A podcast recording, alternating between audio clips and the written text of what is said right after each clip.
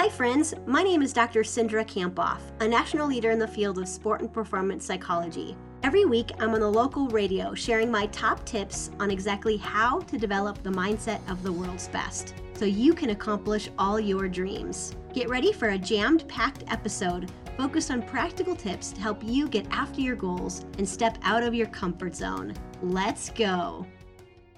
Dr. Cindra Kamphoff joins us today, and we are talking about giving yourself permission. Permission to feel good, Cindra. What do you start with as a quote? I'm going to start with this quote the happiest people don't have the best of everything, they make the best of everything. So you have an example to start with. So the example is there, uh, the study I was reading in the Journal of Experimental Psychology, where they interviewed and surveyed over 2,000 college students in like eight different countries. And they asked them, how do they want to feel during their day? And are, do they feel the emotions they want to feel?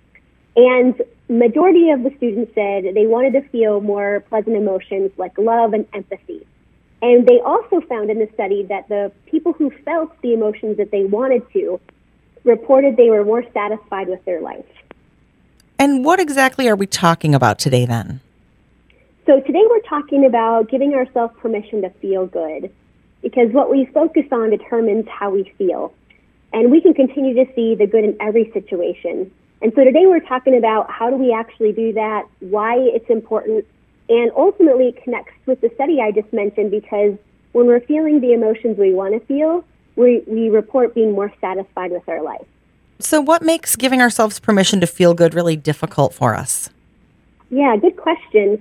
I think it's because the brain is really hardwired to be cautious and to notice danger, and it's really here to protect us uh, from negative situations or life threatening circumstances. And so that's why negative emotions and thoughts can really dominate our mind and our body. And so I think the thing to remember is our brain has evolved over millions of years. And so it is biased towards negativity.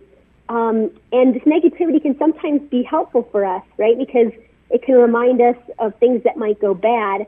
But then we're, we're thinking about those things so much, and half the things that we're worried about don't even happen. So, why is this topic all uh, topic really important for us?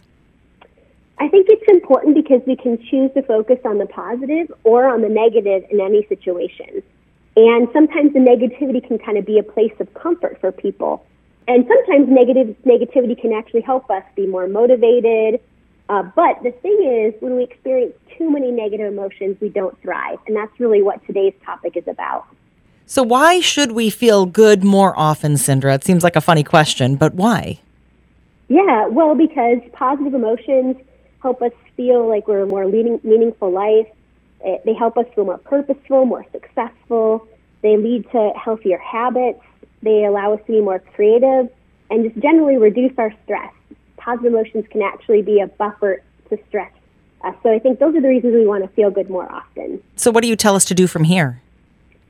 So I would say this week, choose to feel good more often. And one way you can do this is when you wake up in the morning, make the decision to feel good. And ask yourself, you know, what's going to help you feel more gratitude, more joy, more love, more inspiration. And remember, you can choose to focus on that. And I think the key is to give yourself permission to feel more of that this week and be more intentional about it. And then notice the impact you know, are you more creative? Are you kinder to others? Are you more productive?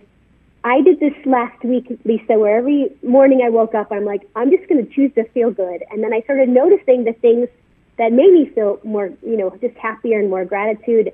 And I noticed by the end of the week that I was kinder to my kids, like I showed more loving to them just because I was practicing it throughout my week.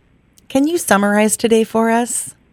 Yeah, I would say, you know, our brain is hardwired for negativity uh, because it keeps us safe and helps us survive.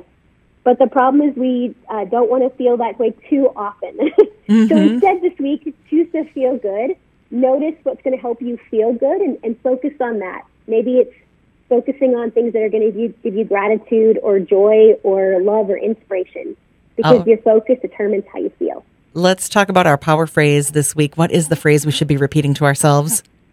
I give myself permission to feel good. I focus on what gives me joy and hopefulness and gratitude. Cindra Kamphoff, if we want to get in touch with you, learn more about what it is that you do, what's the best place to contact you? You can head over to Dr. Cindra, so D-R-C-I-N-D-R-A dot com, and everything you need is over there. Way to go for finishing another episode of the High Performance Mindset. I'm giving you a virtual fist pump. Holy cow, did that go by way too fast for anyone else? If you want more, remember to subscribe, and you can head over to Dr. Cindra for show notes and to join my exclusive community for high performers, where you get access to videos about mindset each week. So again, you can head over to Dr. Cindra, that's D R C I N D R A dot com. See you next week.